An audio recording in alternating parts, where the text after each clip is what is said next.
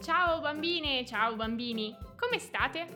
Oggi è sabato 18 febbraio e questo fine settimana molti di voi festeggeranno il carnevale.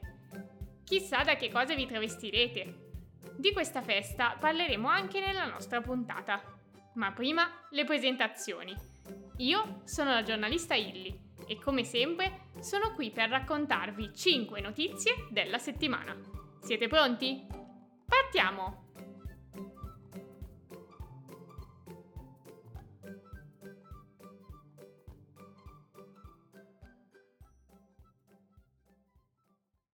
L'Europa dice addio alla benzina. Dal 2035 in Europa non si potranno più vendere auto e furgoni alimentati a diesel o a benzina.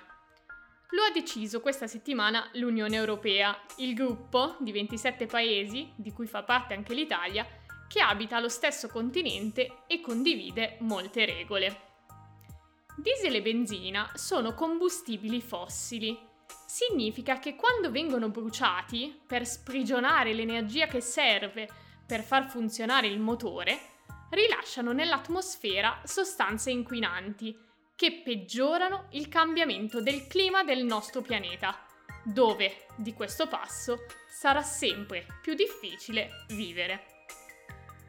In Europa il traffico stradale è responsabile di circa il 20% di tutte le sostanze inquinanti che mandiamo nell'aria. L'Unione Europea ha detto basta e ha stabilito che entro 12 anni tutte le nuove automobili dovranno produrre zero inquinamento e perciò dovranno funzionare obbligatoriamente con un motore elettrico. Quelle vecchie invece, che ancora usano la benzina, potranno continuare a circolare finché non si rompono. Questa decisione è stata approvata dal Parlamento europeo e nelle prossime settimane deve essere confermata dal Consiglio dell'Unione europea. Poi dovrebbe diventare legge a marzo. Tutto finito quindi? No. Dovete sapere che nell'Unione europea hanno sede molte aziende che producono automobili e a loro questa novità non è piaciuta per niente le fabbriche dov- dovranno adattarsi alle nuove regole, per esempio acquistando nuovi macchinari per costruire i motori. La decisione fa discutere anche perché alcune delle persone che lavorano in queste industrie potrebbero non servire più e migliaia di cittadini potrebbero restare senza lavoro. Inoltre, i materiali che servono per la produzione dei nuovi motori elettrici sono rari e molti di questi devono per forza essere comprati dalla Cina, l'unico paese che ne ha in quantità. Bisognerà capire anche come riciclare i motori elettrici quando si romperanno, in modo tale da non creare una montagna di rifiuti inquinanti. Se nel 2035 gireranno molte più macchine elettriche, poi bisognerà posizionare sulle strade prese elettriche per il rifornimento Occorrerà anche accertarsi che ci sia sempre abbastanza corrente per tutti. Insomma, mancano ancora 12 anni, ma per cambiare davvero bisogna rimboccarsi le maniche fin da adesso.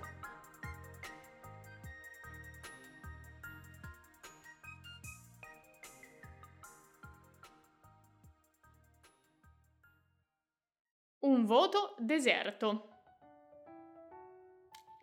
Italia, domenica scorsa, i cittadini della Lombardia e del Lazio hanno votato per eleggere i nuovi presidenti della regione.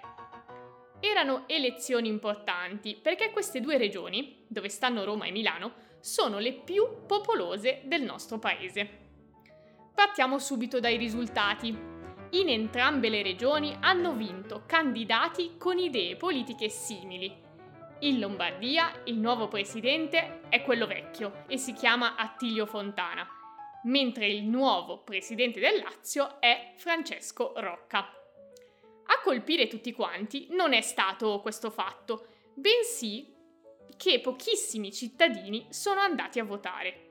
In Lombardia solo il 41% di quelli che avrebbero potuto e in Lazio ancora meno, appena il 37%. Pensate, un dato così basso non si era mai registrato in nessuna elezione regionale della storia italiana. Certo, se i cittadini non vanno a votare un motivo ci sarà. Ed è vero. Molti non sapevano nemmeno che c'erano le elezioni, perché da una parte i giornali non ne hanno parlato molto e dall'altra le persone di solito non vanno da sole a informarsi sulla politica. Altri invece sapevano delle elezioni, ma evidentemente tra i candidati non hanno trovato nessuno di adatto a rappresentare le loro idee e invece di votare il meno peggio hanno preferito stare a casa. Giusto? Sbagliato? Sicuramente un peccato. Soltanto 70 anni fa non tutti potevano scegliere chi avrebbe preso le decisioni per il paese o per la regione e il fatto che oggi tutti noi possiamo dare la nostra opinione è una grande conquista che non andrebbe sprecata né data per scontata. Inoltre, non votare è una scelta tanto quanto andarci. Restando a casa si accetta che siano gli altri a decidere le persone che rappresenteranno tutti quanti, anche chi non è andato a votare.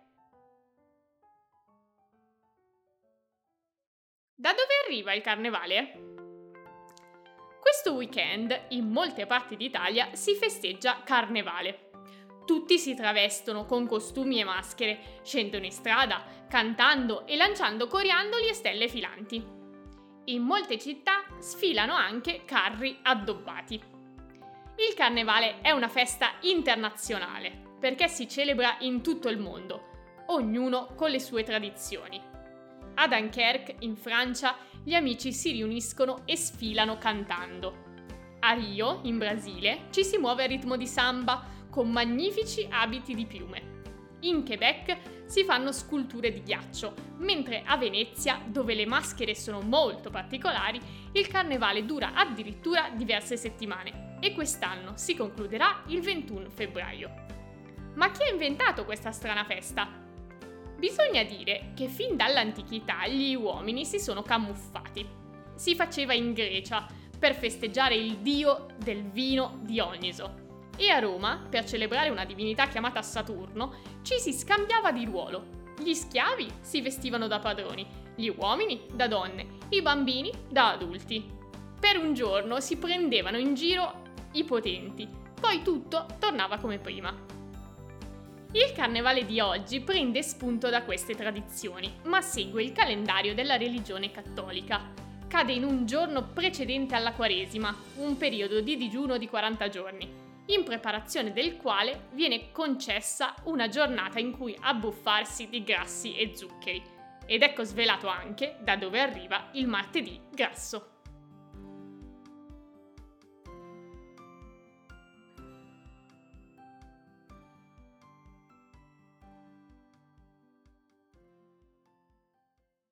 Due lenti, milioni di colori. In Italia 2 milioni e mezzo di persone sono daltoniche. Che significa?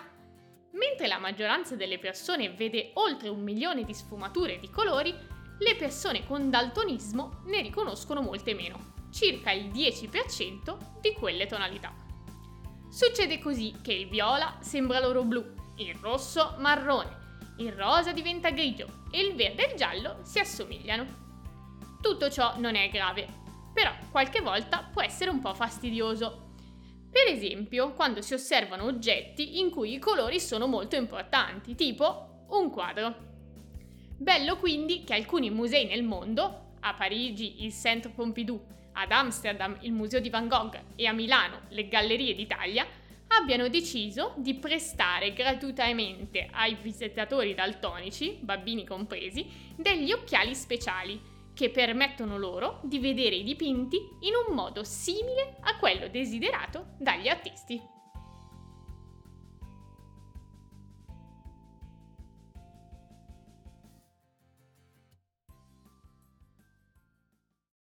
Il record di Pat.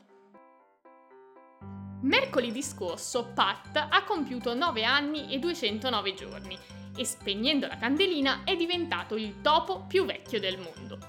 Pat è un esemplare di Pocket Mouse, una specie di piccoli roditori che vive nello stato americano della California e che fino a pochi anni fa si pensava si fosse estinta, per colpa della distruzione del loro ambiente da parte dell'uomo. Nel 1994 invece gli scienziati ne trovarono alcuni esemplari e si diedero da fare per farli crescere di numero. Il topolino Pat è nato allo Zoo Safari Park di San Diego il 14 luglio 2013, proprio grazie al programma di allevamento dei Pocket Mouse. Questi topolini sono piccoli, ma sono preziosissimi perché portano in giro i semi delle piante e mantengono in salute l'ecosistema. Per questo, presto, molti di loro, cresciuti nell'allevamento, verranno liberati in natura. Ma Pat non si unirà a loro, per un topo che in natura di solito vive 3-4 anni, Pat è molto vecchio. Potrà quindi restare a casa sua e godersi il primato che mercoledì gli è stato riconosciuto ufficialmente anche dal Guinness World Record.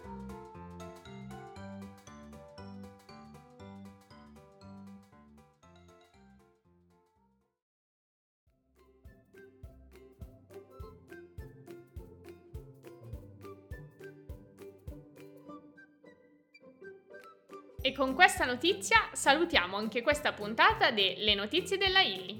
Ci sentiamo sabato prossimo per un nuovo episodio insieme. Ciao a tutti!